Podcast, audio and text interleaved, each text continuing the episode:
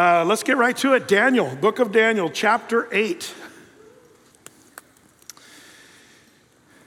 Some can, you know, confess that the Bible is somewhat repetitive. And, um, and I, as a, as a slow learner, I love that the Bible's repetitive. Um, they say uh, that repetition is the mother of all learning. And I find that to be true. And uh, so I don't complain when the Bible's repeating something or uh, giving us different you know, angles. In fact, repetition is for learning, but also uh, in the Bible, sometimes the repetition that we see is to give us maybe another perspective or additional information. And it's almost like we're, we're uh, stepping up a staircase. Uh, as we look at each perspective, we learn a little bit more um, about what we're seeing. And so, really, we're doing that here in the book of Daniel. Uh, Daniel is, is stepping up. You know, we started with the step number one, Daniel chapter two, the, the world's perspective on the kingdoms of this world, the, the statue of gold, silver, brass, and iron, the nations of the world that would be smashed by the stone cut without hands. We saw that uh, in Daniel chapter two, step one. Daniel chapter seven, we saw it more from God's perspective, the, the beasts and we learned a little bit more because out of that fourth beast came, you know, the, the 10 horns, but out of the, and all we had was 10 toes. We, we left Daniel 2 with 10 toes, remember that? But in Daniel chapter 7, we had the 10 toes when, bada bing, we got a little horn popping out of those 10 horns. What, where did that one come from? And he ripped out three of the other horns. And suddenly we're learning more about these 10 kingdoms in the last days uh, that's going to be around right before the rapture, the, or uh, you know, the, the second coming of Christ, I should say on that one. So, um, so we learned a little bit more, and, and you know, who is this little horn? Well, then um, we, we come to this funny little uh, diversion in chapter 8 that is zooming in on just two of those kingdoms. And we, looked, we started to look at this uh, on Sunday, and we saw you know, the ram and the he goat. And the ram was representing the Medo Persian Empire, and we looked at that in depth. But uh, let's, let's uh, just quick review. We saw there in Daniel chapter 8, uh, verses 1 through 8, that little section that was speaking of those two kingdoms of the other the four that we talked about in the previous chapters, zooming in on the Medo Persian Empire and the Greek Empire, um, led by Alexander the Great. And um, we looked at this goat and what have you. Let's read this just once again, just so in case you missed it, uh, let's just kind of get everybody up to speed. Verse 1 In the third year of the reign of King Belshazzar, a vision appeared unto me, even unto me Daniel, after that which appeared unto me at the first. Um, now, by the way, this, this chapter, chapter 8, is the third year of Belshazzar chapter 7 is the first year of Belshazzar. So, so that's why it says here in verse 1 this is the like the second vision that came to Daniel after that appeared at the first. The first one that he got was, was Daniel 7 in the first year of Belshazzar. Um, but it was all during that same general era when Belshazzar was the king in Babylon. And verse 2 I saw in a vision, and it came to pass when I saw, uh, I was at Shushan in the palace which is in the province of Elam, and I saw in a vision, and I was by the river Ulai. Now, the river Ulai, by the way, was more of a, um, it was kind of a, somewhat of an aqueduct. It was almost like a, a channel of, uh, or canal, I should say, of, of, of, water that was used. But it was only used um, many, many years later. And fa- same with Shushan. Shushan was, as I mentioned on Sunday, another name for Susa, um, but Shushan Susa, um, it, was, it, was, it was a nothing town when Daniel prophesied this. It really didn't have any meaning. But if you know your history, um, the Persians, as they became stronger, the second horn of the ram got bigger. Remember that? When the Persians got more powerful, they moved their capital from Babylon to Shushan, and it became a mighty city much, much later. So it's interesting that Daniel, again, those that say the book of Daniel's a forgery and it must have been written years later, one of the reasons they say that is because Shushan wasn't even really much of a place when Daniel said all this was going to take place. And Shushan and this river that was kind of nothing uh, suddenly becomes something. Um, Daniel's prophecies are very exact, and, and you can really dive deep if you want into every little nuance of everything da- Daniel's saying it really does come to pass in kind of a profound and meaningful way. And, and Shushan, you know, became famous. Remember the Persian uh, uh, Artaxerxes uh, during the time of Esther? That all happened at Shushan. Um, uh, the story of Esther uh, begins at Shushan. So uh, it becomes a big place. It wasn't a big place during the time of Daniel, kind of interesting. But uh, all that, he sees this vision, uh, verse 3 Then I lifted up my eyes and saw, and behold, there stood before the river a ram which had two horns. We know that's the Medo Persians, the two horns, Medes and the Persians. And the two horns were high, but one was higher than the other, and the higher came up last. The Persians became more powerful at the end. This is all stuff we looked at Sunday. And I saw the ram pushing westward and northward and southward. Uh, interesting list, and, and, um, and also the wrong order if you're just saying north, south, east, and west. Even the Jews had a normal way of saying it, and this is not it. And the reason why? This is exactly how the Medo Persian Empire pushed. They first went west, then they pushed north, then they pushed south. This is really great. This is all, you know, Daniel getting it exact in his vision. So that no beast might stand before him, neither was there any that could deliver out of his hand, but he did according to his will and became great. That's the Medes in the Persian Empire. Um, by the way, as that went would go on for years, it's, it become less of the Medo-Persian Empire, and it would kind of become the Persian Empire, uh, largely known as that, because it's the horn that got bigger and bigger uh, at the last. Verse five, and as I was considering, behold, a he-goat came from the west on the face of the whole earth and touched not the ground. And the goat had a notable horn between his eyes. Quiz time. What was the Jewish idiom when it says that, that touched not the ground? Anybody? fast, speedy. Uh, that's, that's an idiom of the Jews. Their, their feet didn't even touch the ground, like a horse running. Now, um, one thing that's kind of funny, I didn't mention this on Sunday, but um, what did a goat have to do with the Greeks? Well, as it turns out, did you know that was the symbol of Greece? I didn't bring that up. Um, they, they used the symbol of the goat.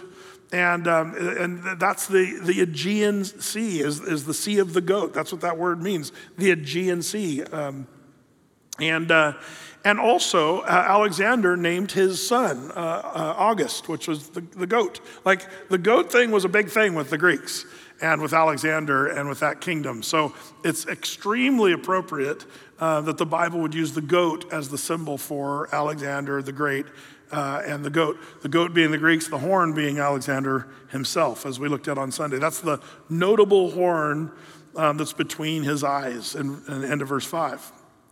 And verse 6 he came to the ram that had two horns, which I had seen standing before the river, and ran into him in the fury of his power.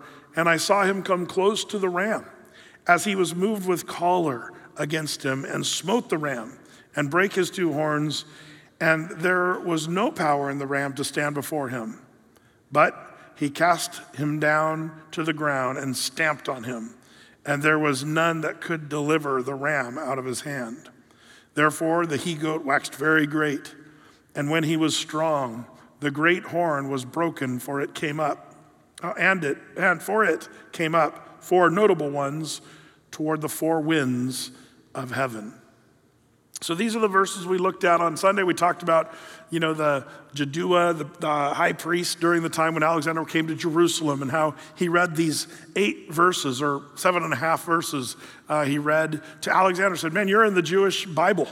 And it, it caused Alexander to spare Jerusalem because he was listed in the holy writings of the Jews. Um, and it's an amazing story about that. And we, we took a look at Alexander the Great and compared him to Jesus the Greatest. Uh, and it's kind of an interesting compare and contrast in light of the world and its, its um, you know, lust for good leadership and for the vacuum of leadership that's in the world today. And the world's the stage is set for a coming evil leader, a false leader. We'll get into that a little bit more tonight. Um, but, uh, but Jesus is the one the world really needs. And we always need to remember that uh, and, uh, and keep that tucked away. Um, now, it's interesting because uh, this description of the way the goat, you know, hit the, hor- the horns and broke the horns and then stamped all over the. That's exactly what Alexander the Great did. He, he just kept pounding Darius the uh, Third. and even though Darius was kind of beat down, he just kept kind of pounding on him. Uh, and, and, you know, basically, uh, Alexander just ultimately beat the Medo Persian Empire into submission uh, and became great. And then, just like it says here in the Bible, when the horn waxed great, it became broken. At the age of 33, Alexander the Great died, and, uh, and suddenly he's left with what? Well, four notable horns that are left after the one was broken. And that's kind of where we uh, pick this up. So, um, just a few things just to remind you about uh, you know, where we are here. The goat um, the Greeks, uh, also Alexander the Great, um, it's interesting because he came from the West. That's exactly what happened. The, the, the, Alexander moved his army, and he moved at great speed, but he also uh, was able to subdue, uh, subdued the whole, he was able to subdue the whole known world. And that's when Alexander said, There's no more uh, worlds for me to conquer and what have you. Now, we talked about on Sunday, the, the, after the single horn was broken, the four horns came up. And just a review on that, those four horns would be, after some skirmishes and some fighting, uh, would be the four generals that came after Alexander the Great. And these, uh, we went over these a little bit uh, on Sunday. Cassander took over Europe, Lysimachus, Asia Minor. Ptolemy took up over Egypt, which was a big deal. Alexandria, and he, he set up camp down there in Egypt. And then Seleucus uh, took, on, ba- took over Babylon, Asia, and Syria. Um, the Seleucid Empire would, would, would become that. And, and that's kind of important to know as we, as we sort of read about these, um, these four generals. Out of the four generals, Two of these, we're going to zoom in even closer. Uh, that's what we're doing in these steps of Daniel 2, Daniel 7, Daniel 8, and Daniel 11. It's going to be a whole nother step closer. And we're going to zoom in on, in Daniel chapter 11 to two of these the Ptolemies and the Seleucid Empire. Um, and uh, it's going to be kind of an ugly situation, but out of it's going to come some amazing prophecy and what have you. We're going to do a little bit of that tonight. Um, so the big question is um, verse 9, it goes on. It says, And out of one of them, the four, it says, came a little horn which waxed exceeding great toward the south, toward the east, and toward the pleasant land.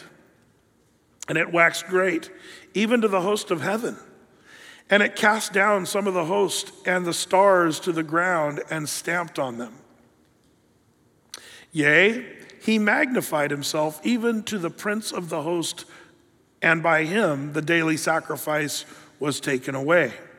And cast down, uh, pardon me, and, and the place of his sanctuary was cast down. And a, whole, a host was given him against the daily sacrifice by reason of transgression, and it cast down the truth to the ground, and it practiced and prospered. Okay, so we have here the little horn. You're like, oh, I know who that is, Brett. We learned that in chapter 7. It's the Antichrist. Well, are you so sure?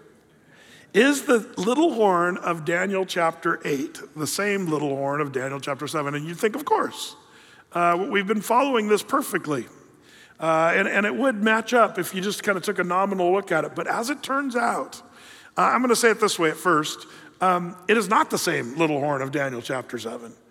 Um, but it's going to be a little confusing uh, unless you are familiar with the way the Bible often presents prophetic things.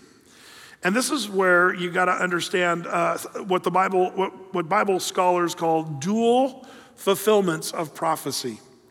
There are oftentimes prophecies in the Bible that are spoken about an individual that we can often look back historically, and it is legitimately about that person but it's also a foreshadow or a speaking of someone coming in the future or someone as you gaze out into a more broad picture of the, of the world.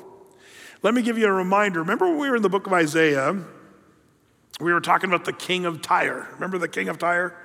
And there was all these curses that went through the king of Tyre. And you're like, man, that king of Tyre, he must have been a, a you know, a bad dude, you know, the king of Tyre. But then you could see Isaiah's gaze in Isaiah 14, and uh, later on, I think it was in Isaiah 23. There's some places where Isaiah, his gaze goes past this local little king of Tyre who we in, in history kind of go, yeah, whatever. But they start talking, Isaiah starts talking in a broader scope about the king of Tyre as being, remember, the one that was there in the Garden of Eden. How did King of Tyre get to the Garden of Eden? Well, that's because Isaiah's gaze goes past this evil, wicked king and starts painting a portrait and a picture of who Satan himself is. And it's like a dual fulfillment. King of Tyre was like a picture in his evil and all that stuff of Satan himself. Um, and so sometimes you get these, these dual, and even there's triple fulfillments of prophecy as you go through the Bible, uh, where they kind of ripple effect throughout time. So it gets really interesting when you start talking about dual fulfillments and triple fulfillment. This is where Daniel chapter 8, you got to kind of see this because we're talking about an actual dude that came out of the four generals out of the Seleucid Empire that's going to fulfill chapter 8. It literally is a dude that we're going to talk about, um, and, and we'll, we'll find out who he is in a second. Um, but it, it, you should keep in the back of your mind that this, this is a, a, a foreshadow of what's coming.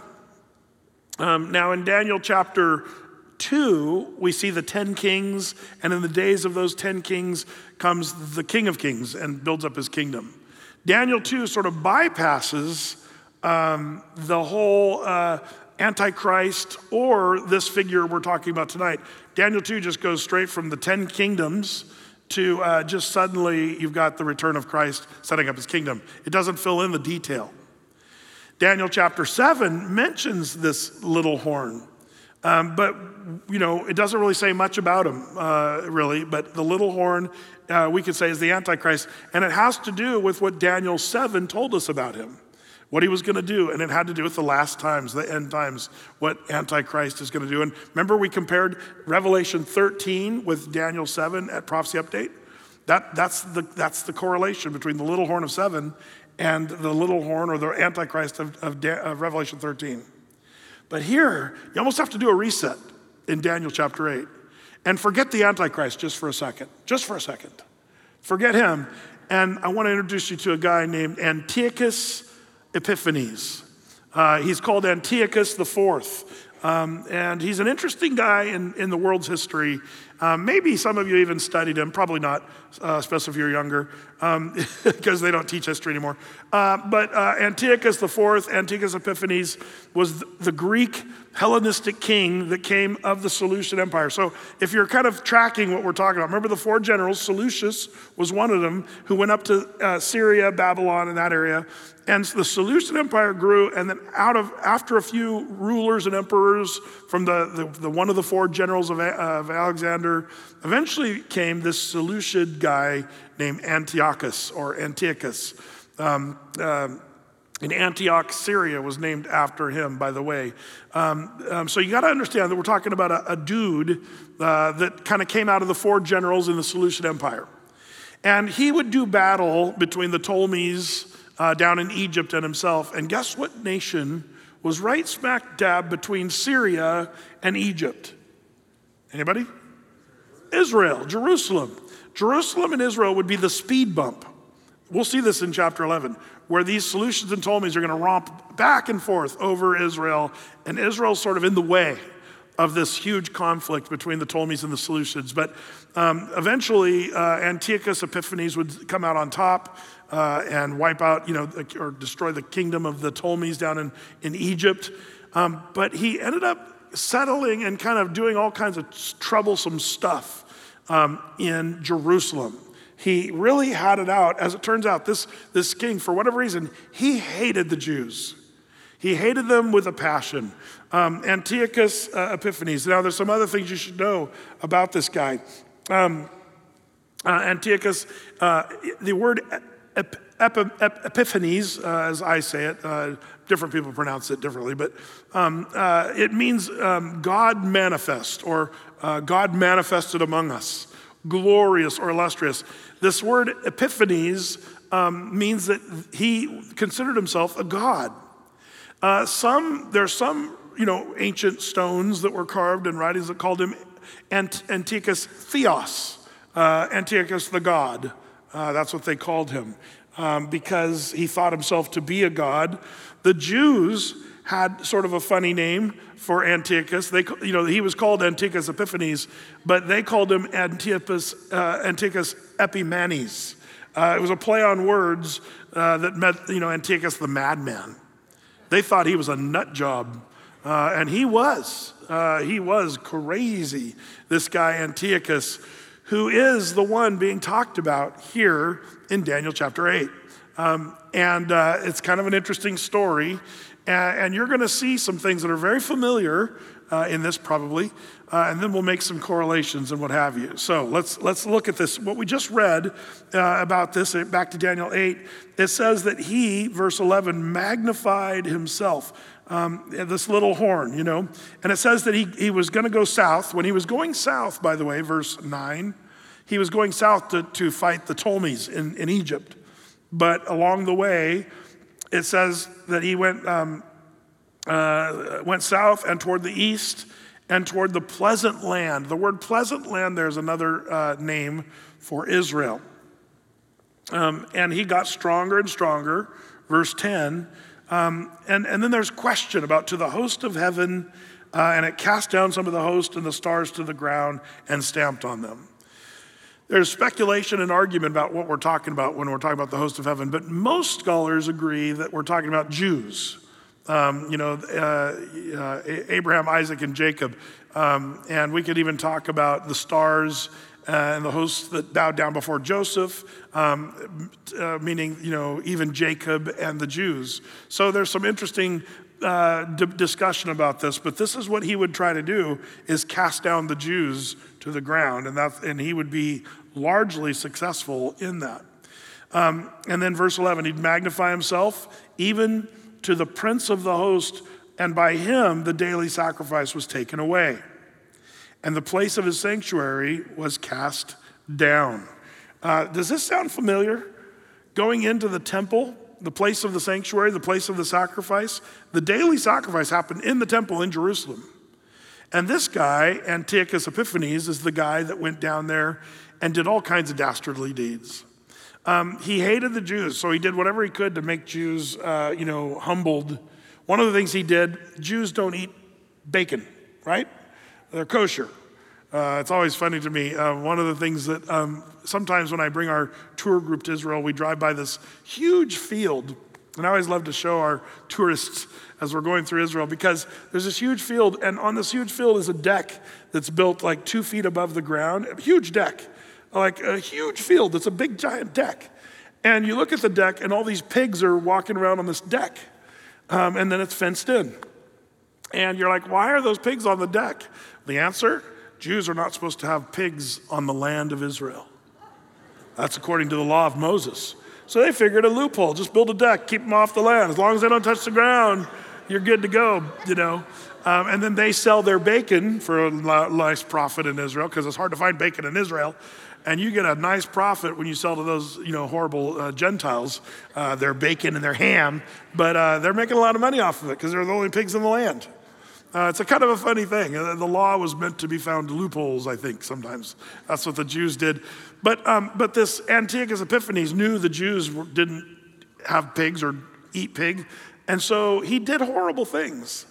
When he went into the Jews' temple, he started smearing pig's blood all over the inside of the temple, and he was forcing the, the, the temple priests to drink pig's blood.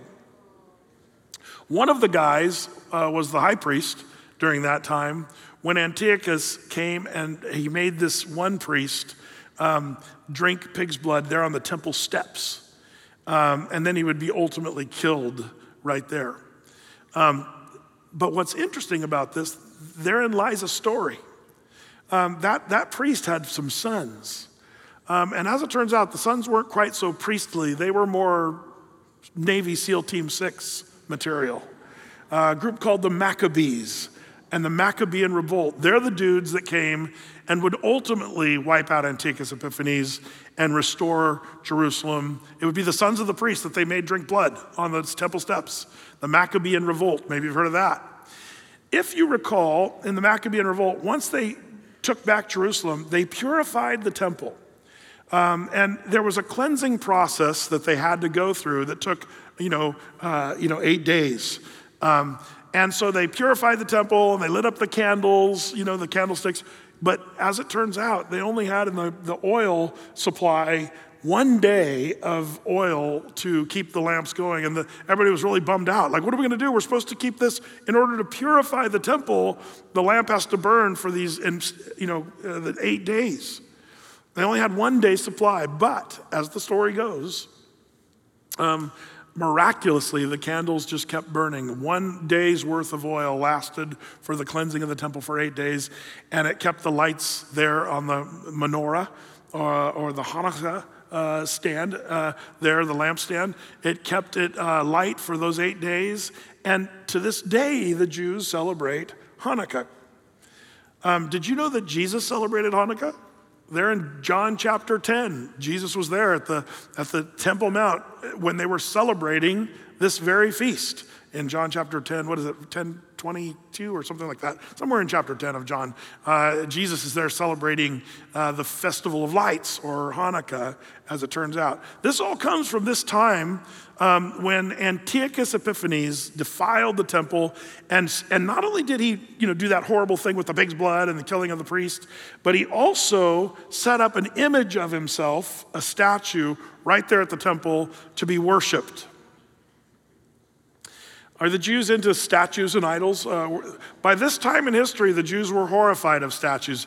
Every time they started doing gods and goddesses and statues, it got them into horrible trouble. By this time, the Jews were horrified of this. By the way, when the Romans came into Jerusalem, um, one of the things that made Pontius Pilate so unpopular is when he came into Jerusalem, as history tells it, he brought in all the Roman standards, you know, where they come marching in Rome, you know, da da!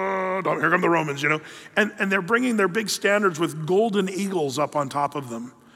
Um, the Jews flipped out. And uh, the older Jews, they, they literally freaked out and protested as, you know, here's this new guy coming in, Pontius Pilate, who was told, go down and be peaceful with those Jews. Like, don't cause any trouble. And he rides into Jerusalem with these golden eagles, and the Jews, the old men, laid their heads on the ground and said, Chop our heads off, kill us. And they're like, what's, what's your problem? We don't want any idolatry in Jerusalem, and you're bringing those idols of Rome into, kill us right now. Like, that's what, that's what they said. So, so Pontius Pilate had to kind of put away the golden standards and stuff because it was making the Jews freak out, and he was already had several strikes against him um, about being a leader there in Judea. But that's a whole other story. The Jews were that passionate by this time um, about these uh, idolatry and stuff. So, so here comes Antiochus Epiphanes setting up his image there at the temple to be worshiped, and the Jews freaked out. Um, there's different stories about this, but some say in one day he killed 40,000 Jews. Uh, Antiochus did. Um, some estimates uh, during his whole evil, you know, plundering and pillaging of Jerusalem, uh, some say he killed upwards of a million Jews during this uh, uh, you know, Seleucid domination over uh, Jerusalem. Now, all that to say, what's interesting about that is this event uh, is going to ring familiar. Um, this is called by history buffs and what have you the transgression of desolation. Does that sound familiar? Um, so he goes in, and, and, if you know your Bible prophecy, this is starting to sound really familiar of something that we've talked about that's going to happen in the future.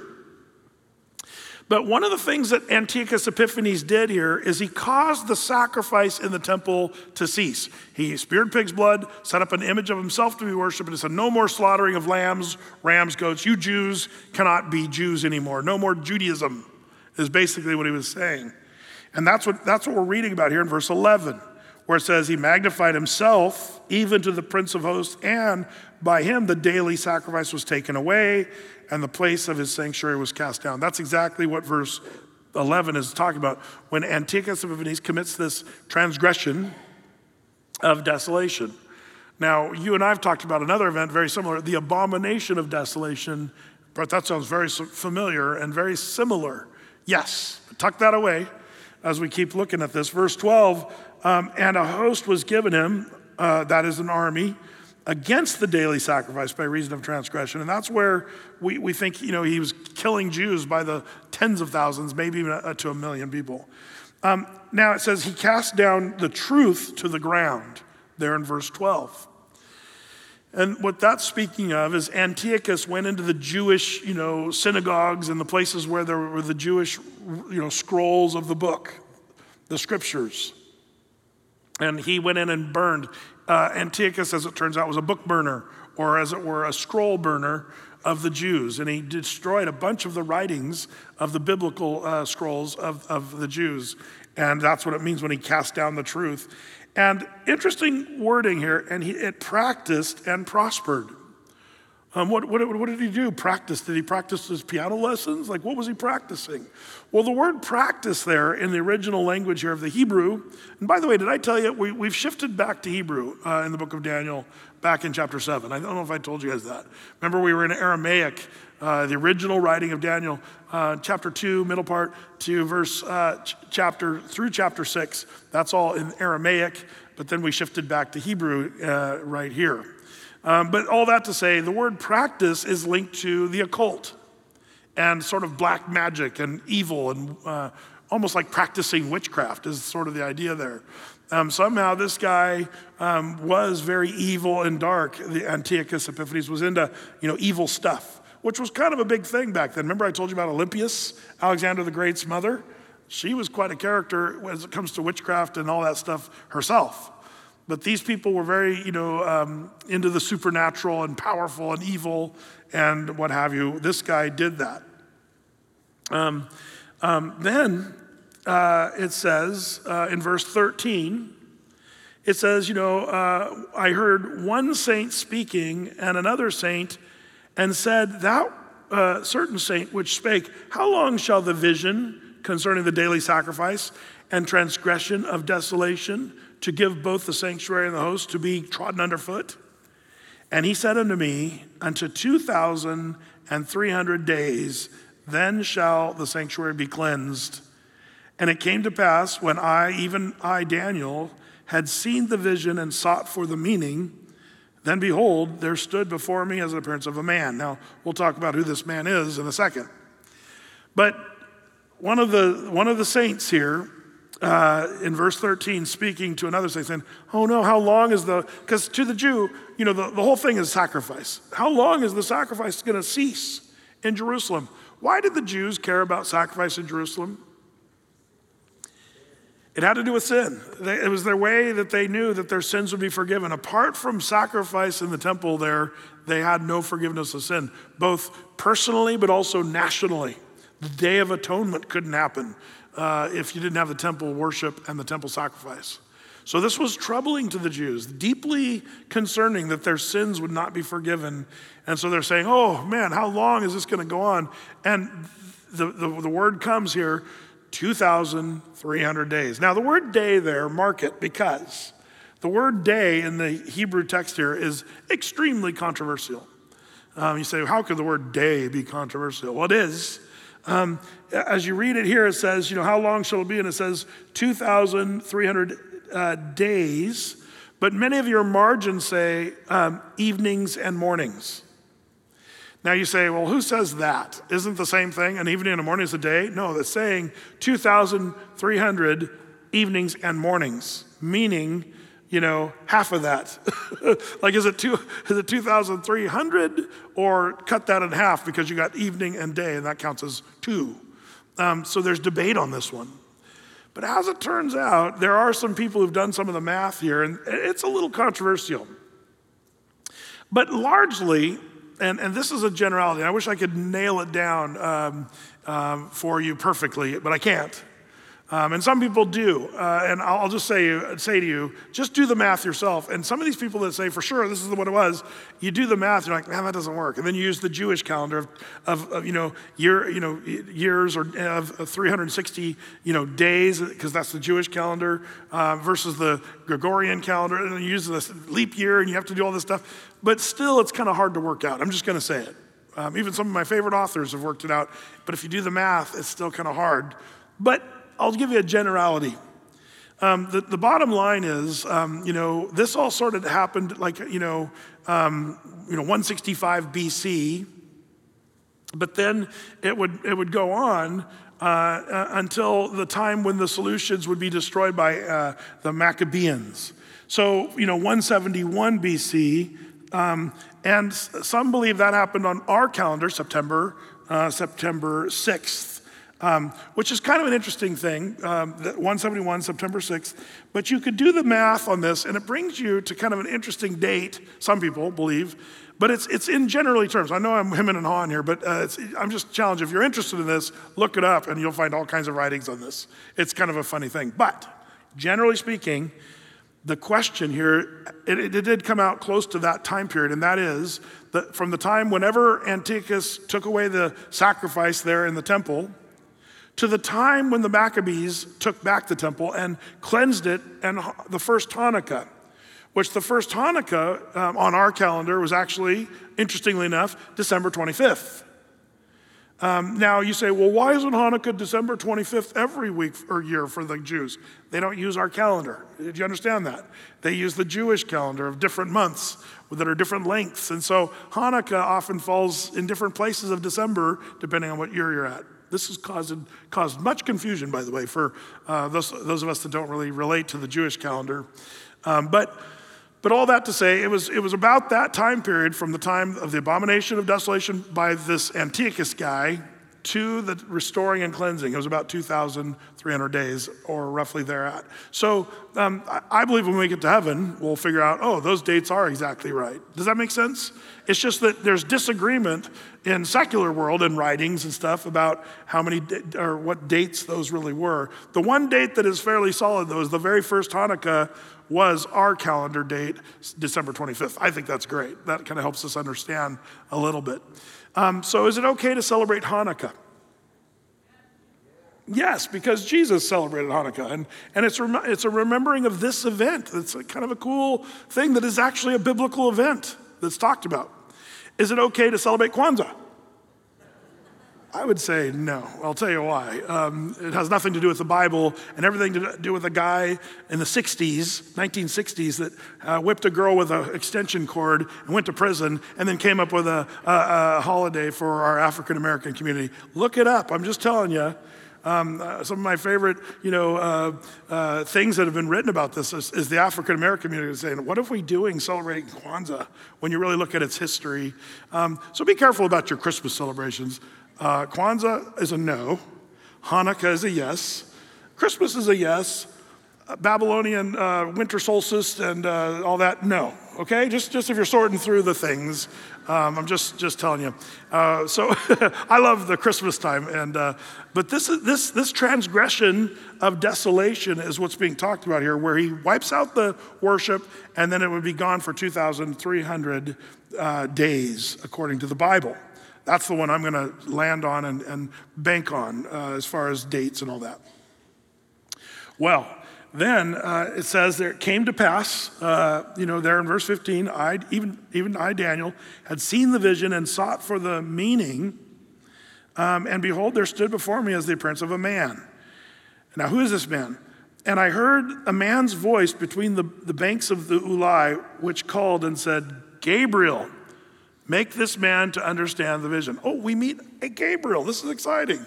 Now, there's different angels in the Bible. Um, but um, it's, it's interesting how angels have different sort of, um, you know, um, powers and what have you. Um, but Michael and Gabriel, if you had to say what um, Michael's role is, anybody want to try to say what is his role? He's more of a warrior, right? What is Gabriel's role in the Bible? Anybody? More of a messenger, right? Um, and, and so here it is Gabriel, the messenger angel. This is a big deal because Gabriel showed up. Uh, this, is, this is a big deal. And, and it says here uh, that Daniel, you know, uh, hears this, this man's voice that says, Gabriel, make this man to understand the vision. So, verse 17, he came near where I stood. And when he came, I was afraid and fell upon my face. But he said unto me, Understand, O Son of Man, for at the time of the end shall be the vision. Now, this is where people get all up in a tizzy. The time of the end of what? Um, the end of the earth, the end of the world, the end of time, or the end of the Seleucid Empire, or the end? And the answer might just be yes. Um, because remember, this is a dual fulfillment of prophecy. Uh, we'll see this. Um, now, verse 18. Now, as he was speaking with me, I was in a deep sleep on my face toward the ground, but he touched me and set me upright. Um, so this is what some of you are doing now as I'm speaking. Uh, you just you got to fall to sleep. Uh, no, I, you know you're not doing that. Um, I had a lady on our, one of our radio listeners. You know she listens to KPDQ and says, "Oh, I just every night I love listening to your 10 o'clock uh, KPDQ through the Bible. I, I, just turn it on every night because it, it puts me to sleep every night." Like she, she, she would. I think she meant it as a compliment, but it was just kind of funny. Oh yeah, I've, i said that's what my teaching generally does. Um, uh, really effective. Um, but here Gabriel's talking. Now, the idea when he says he fell asleep, it's probably better translated that he actually fainted when he saw all this stuff. He fainted, and Gabriel has to come and, and, and wake him up. And, and there's some interesting language here that we can talk about translation and what have you, about where it says, He touched me and set me upright. Um, you, you picture him leaning Daniel up, so he's sitting up again. But it might be, have you ever heard somebody say, I'm going to set that person straight? That might be more of what's going on. Gabriel saying, Daniel, wake up from your fainting. And then he starts to say, Daniel, you got to understand, uh, I need to set you straight on this stuff, uh, set you up right. Uh, there's debate on what exactly that is, but that's actually what he's going to do. Verse 19. And he said, Behold, I will make thee know what shall be in the last end of the indignation. For at the time appointed, the end shall be. Um, so it is funny how it does seem like the, uh, the gaze goes, starts to go further than just Antiochus Epiphanes when we're talking about the end. Um, and this is what the Bible does. Uh, when, when suddenly we're talking about the king of Tyre, and then suddenly we're talking about this guy, how he was there in the Garden of Eden deceiving Eve. You're like, wait a minute, that wasn't the king of Tyre tired. It's, it's a fulfillment uh, that goes bigger, and, and that's kind of what we're seeing here, perhaps. Um, he says, Man, this is a big deal. This is how the end shall be. Verse 20 The ram which thou sawest having the two horns are the kings of Media and Persia, and the rough goat is the king of Greece, and the great horn is between his eyes, is the first king. Now, that being broken, whereas four stood up for it, Four kingdoms shall stand up out of one nation, but not in his power. Um, this is interesting. This is exactly what happened. Not in the he goat's horn's power, Alexander's power, but in the four kingdoms the Ptolemy, Seleucus, Cassander, Lysimachus, those four kingdoms are what's being talked about here. Um, and, uh, and it, it says, not a, you know, not as powerful, verse 22, but not in his power. The idea is not as powerful as the original king that conquered the whole world, Alexander the Great, which those guys never would be as powerful as Alexander, just like the Bible says. And then in verse uh, 23, and in the latter time of their kingdom, when the transgressors are come to the full, a king of fierce countenance and understanding dark sentences shall stand up. And his power shall be mighty, but not by his own power. And he shall destroy wonderfully, and shall prosper and practice, and shall destroy the mighty and the holy people. And through his policy, also he, he, he shall cause craft to prosper in his hand. And he shall magnify himself in his heart, and by peace shall destroy many he shall also stand up against the prince of princes, but he shall be broken without hand.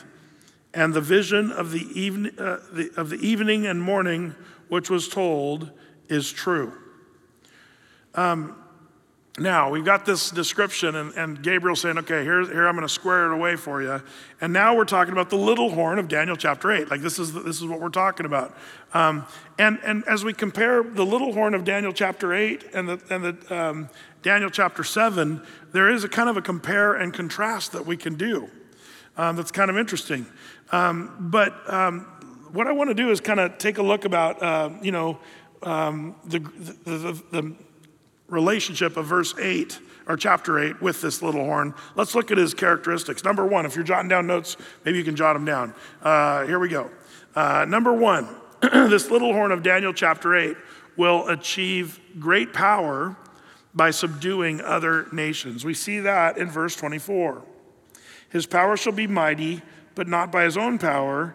Um, he shall destroy wonderfully. Now, the word wonderfully there, by the way, is a word that the 1611 King James translates because um, the, the word wonderful has a positive connotation when we use it today.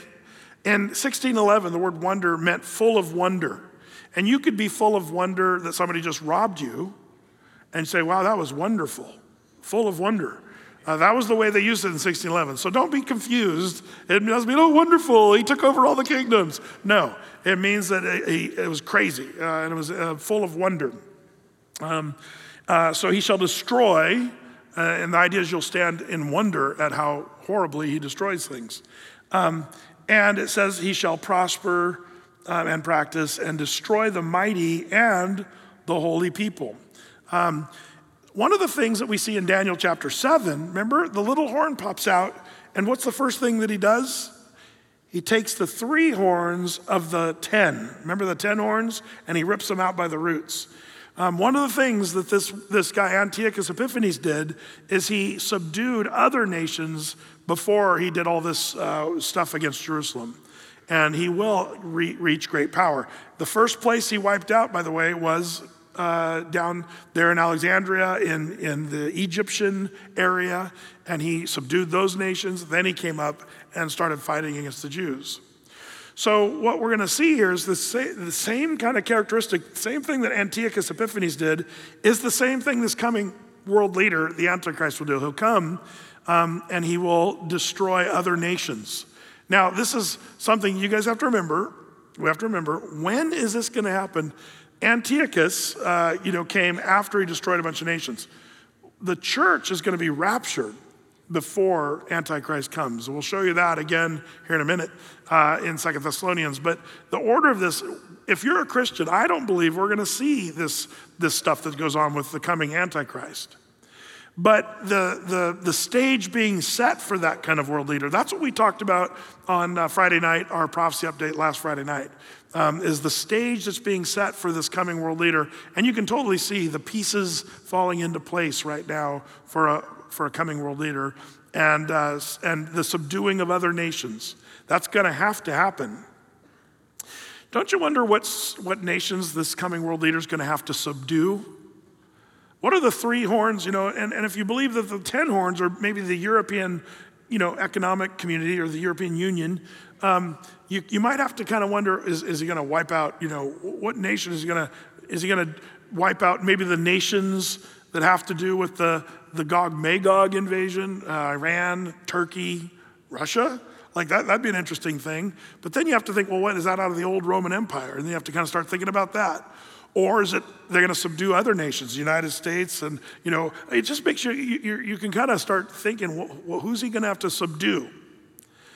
One of the things that really doesn't go with global world religion, a worldwide economic system, religion, power, which is going to be in the last days. One of the biggest obstacles that stands in the way of globalism right now has been traditionally the United States of America. That's interesting to me. Um, what needs to be taken out before you can really see this Antichrist um, do what he wants to do? Traditionally, whatever we've stood for as the United States of America, that's got to be gone because globalism wouldn't thrive, especially with the United States being one of the greatest powers that have ever been on the earth. But it starts to make sense of why the United States is sort of faltering and failing and losing reputation even as we speak. And, and you, you look at this, this leadership that we have now that's very much into this idea of globalism. And the things that they're doing to sort of, you know, push for globalism uh, has everything to do with it. Uh, the economic, or even you know um, the global you know community around climate change and uh, even the pandemic. There's all kinds of things that are sort of pushing the United States, and and and you know even even the you know when we were trying to be more energy independent, we were becoming more independent uh, a few years ago. Now we're watching our gas prices go back up, and it's because we're moving more to a global kind of world. You know, if the dollar remains the economic unit, um, our gas prices stay fairly normal. But as soon as the dollar is no longer the unit of monetary use in the world, then suddenly we'll be given the exchange tax that the rest of the world's had to use for all these years. When you go to other countries, they pay seven, eight, nine dollars a gallon for gas, and they have for a long time. Why do we get such a good deal? Because the, the, the unit of money we use is the dollar. And, and as soon as the United States kind of taken out of the way, suddenly globalism is very possible. Um, uh, and the world is sort of set for that. There's only a few crazy people in America that still are hanging on to their own identity uh, and are kind of not really into being globalists. Um, and it, as it turns out, it has a lot of Christians are kind of like, yeah, we kind of liked our country when we used to say stuff like one nation under God. That's not a globalism thing. That, that's, that's a very independent kind of thing for a nation to say. Um, I'm sort of being facetious here, but we're, we're, seeing our nation change right before our eyes. It's a little bit sad and depressing for me because I feel as a guy my age, it's on my watch. We've watched our, our nation just kind of spiral into this craziness. Um, and it's a little bit sad. Uh, you know, there, there used to be a generation that really fought for freedom, and we used to value uh, liberty. But we're seeing that uh, just being cashed in, and certain people are cashing in on it, but it's not most of the Americans. It's a small few who are into this globalism thing. Anyway, um, all that to say, the Antichrist is going to have to have power, and he's going to have to wipe out a few nations along the way to get his globalism, his, his one world government, economic, religious, uh, military. It's all going to be part of a one world movement. He's going to have to subdue nations. Number two that we see, compare and contrast Daniel 7 and Daniel 8. Um, not only will he achieve great power by subduing other nations, but number two, rise to power by promising false peace. Did you see this here in Daniel chapter 8? It says there in, um, uh, in our text, it talks about how he's going to, through peace, verse 25, it says, And by peace shall he destroy many. Um, the word peace, there is also a word that could be translated as prosperity. Peace and prosperity. Um, this is the way uh, this guy Antiochus sort of first entered in. Like, it's all going to be good. Hey, we're here just to help you out. And then he ended up wiping them all out and hating them with a passion. That's what Antiochus did What's the uh, Antichrist going to do? Antichrist is going to come in and sign a peace treaty. The first three and a half years of the tribulation period is going to be a time where he's going to be seen as this peacemaker, and they're going to sign and say, Oh, he's our man. And the Jews are going to think he's their Messiah.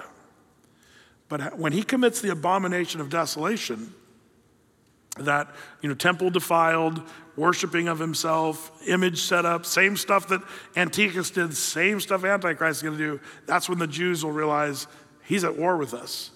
Um, but he's going to promise peace, just like Daniel 8 uh, 25.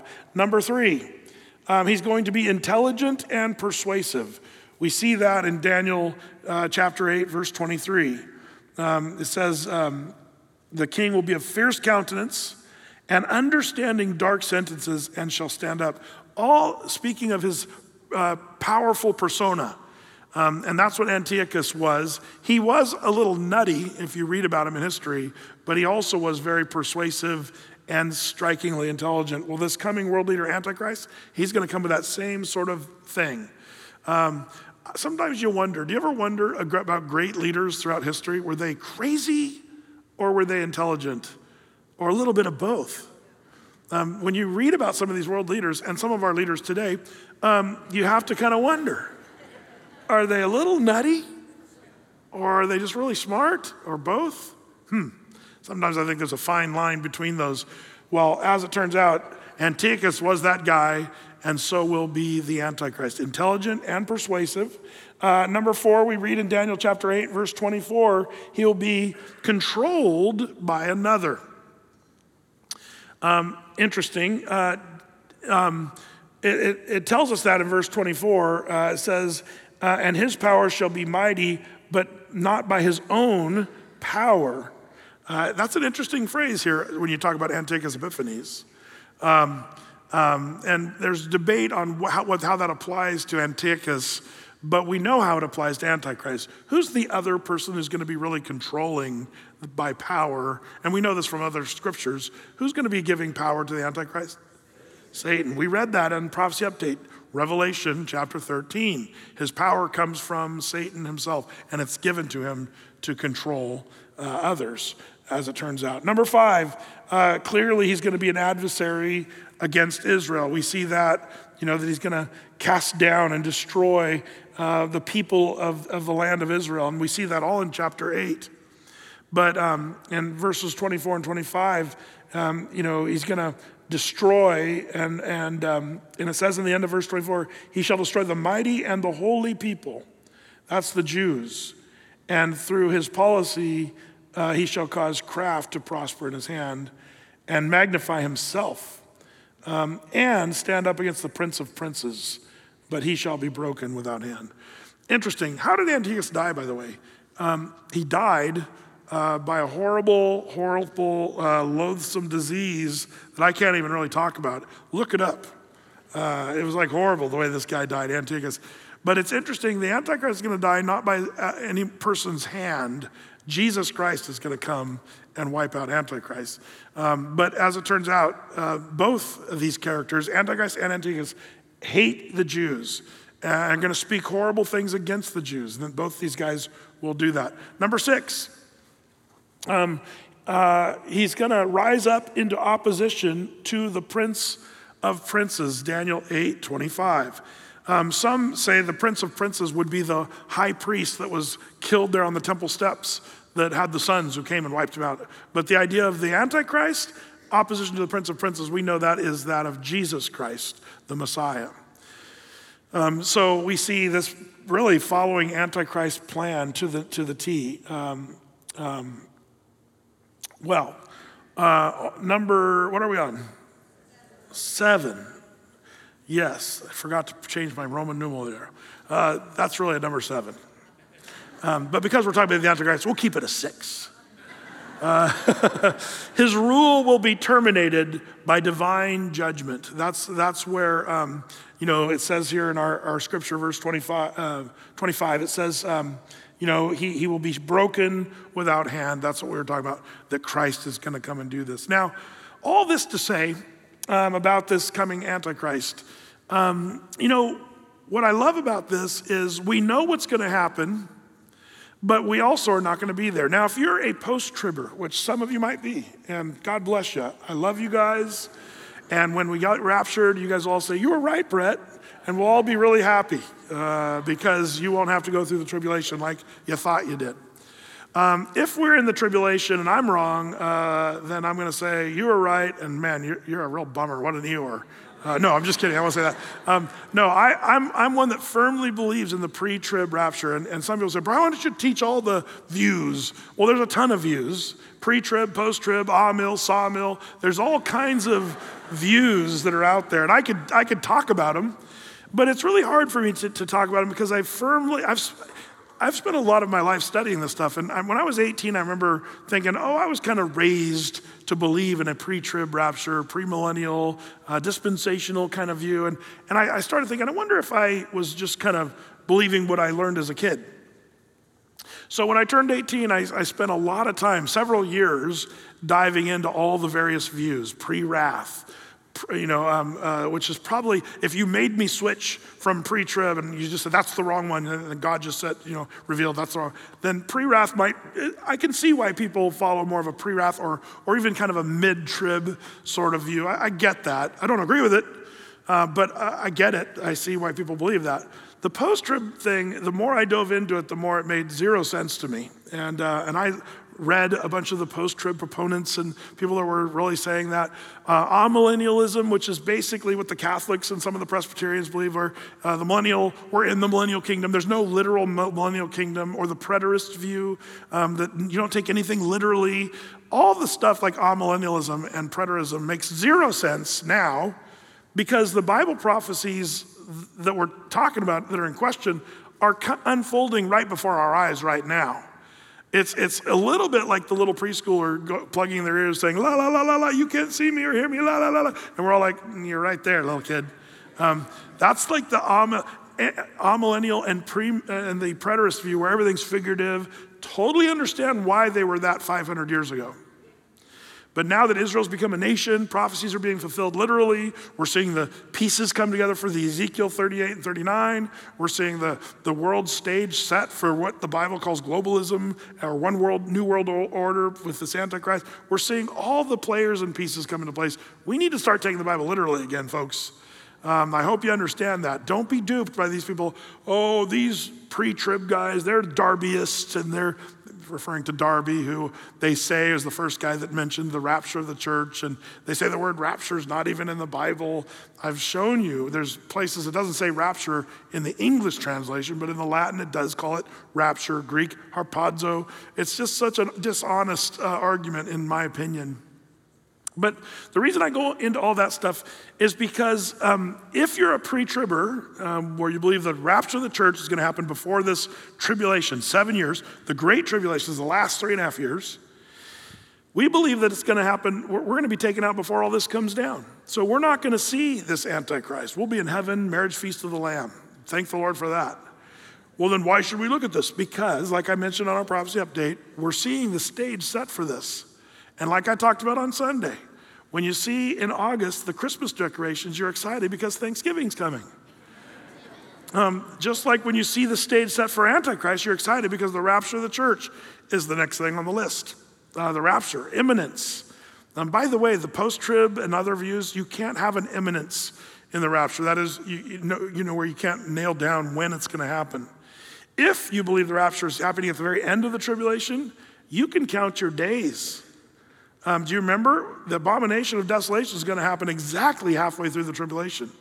If you do the math, the rapture of the church then should be exactly three and a half years after that, where we'll be taken up. But then, if you're taken up at the end, you're taken up, and then you come back down. Second coming of Christ. Yo yo eschatology.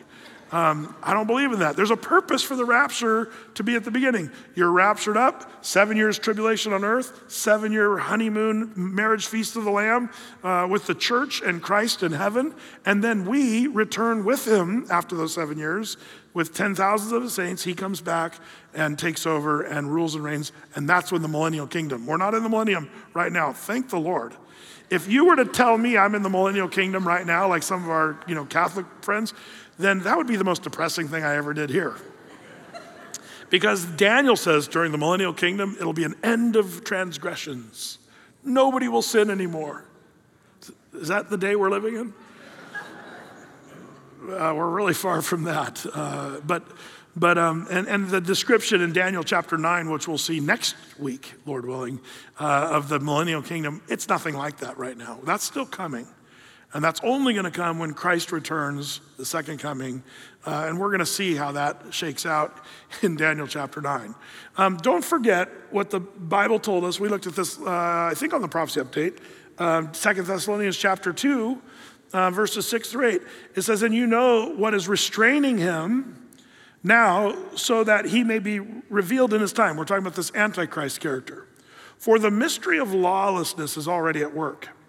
Only he who now restrains it will do so until he is out of the way.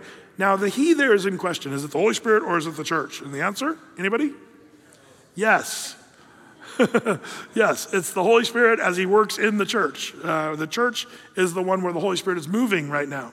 We're the one holding, King James puts, I, I put up in the ESV because this is, I love the clarity of this translation, but the King James says, He who now lets will let uh, hold back. We're, the church and the Holy Spirit in the church is holding back from this person who's going to be revealed, the Antichrist, and we will continue to, reveal, uh, to, to hold back or restrain until the church is taken out of the way there, verse, uh, end of verse 7. Verse 8, and then the lawless one, that's one of his names, the Antichrist, lawless one. Anybody acting fairly lawless these days? Any politicians that don't care about laws anymore? That's just fitting the bill right there. And then the lawless one will be revealed, whom the Lord Jesus will kill with the breath of his mouth and bring to nothing by the appearance of his coming. That's that last part when it says that the Antichrist or Antiochus, both of them died not at the hand of a man, but at the hand of God. God's going to deal. That's what it says in Second Thessalonians chapter 2. So you and I, rather than freaking about who the Antichrist is going to be, um, we can look forward to uh, our Savior Jesus, who's going to rapture his church, and we'll be with Jesus Christ. And then when he returns, uh, the second coming, remember, the rapture is not a coming. The rapture is where we meet him in the air. He's not going to put his foot down on this earth. We're going to be taken up to be with the Lord for seven years. Uh, by the way, the seven years is a relative term when you're in heaven. Have you thought about that for a second? So, seven years are going to happen on this earth, but who knows what it's going to feel like. Remember, a day with the Lord, that's where we're going to be, is with the Lord. A day with the Lord is a thousand years, and a thousand years is with the Lord a day. So, we'll be up there for seven days. What does that mean? Could be seven days, could be 7,000 years uh, up in heaven, just rejoicing before. Like, heaven's a relative thing when you get there, as far as time and space. That's why in um, Ecclesiastes um, 3:15, it talks about how the things that have already happened with God are not yet been, or the things which have taken place uh, or, or, haven't taken place already are. Like the, there's this mind-bending verse there in Ecclesiastes 3 that talks about how time, uh, God is sort of lives outside of time and space. It's this world that's limited to time and space. So the rapture of the church, we're going to be with the Lord, and what that's going to be like, all I know is the Bible says it's going to be awesome glorious. But then we're going to return with him. And it's still going to be glorious because that's going to be bringing in the millennial kingdom, which is going to be incredible. We have much to look forward to. When you see the bad things happening in this world and the stage being set for the evil of the Antichrist and the, you know, this, this, the world system and one world government, don't be depressed, be hopeful. Um, let's finish with one more verse. It says, verse 26, and the vision of the evening and the morning, which was told, is true. Wherefore, shut them thou up. You're saying, Brett, you should have done that about 10 minutes ago. shut thou up the vision, for it shall be many days. Now, this is where it gets great. What does Daniel do? And I, Daniel, fainted and was sick. Coronavirus. Uh, certain days. Afterward, I rose up and did the king's business and I was astonished at the vision, but none understood it. I love this, and I want to finish with that uh, tonight because if you're like, Brad, I don't even understand anything you said tonight, no sweat. No big deal. Uh, it takes a while to understand Bible prophecy. and It's not hard, but it, it does come as you work at it. But Daniel didn't understand a word. He just, he's like, I don't understand it. Um, and he even had angel Gabriel trying to help him to understand it. But what did he do? He did the right thing. He went about the king's business. That's what you and I should do go about the king's business. And what's the king's business? Jesus told us go into all the world and preach the gospel. That's the business of the king. And that's what we should be all about. Amen? Amen. Amen. Amen. Let's stand together. Lord, how we pray that as we study your word, that you'd give us understanding and uh, the right heart, Lord. Um, we know a lot of people talking about the world and what's going on are given to fear, but we know that's not of you. Not to be given over to that spirit of fear, but of, of power and love and of a sound mind. Lord, may that be true of your church. And, but I also pray that we, we be like the faithful servant, watching, waiting, and trusting, Lord. I pray, Lord, that like Daniel, that we would go about the king's business. Um, Lord, use this scripture to, to meet that end. In Jesus' name, amen.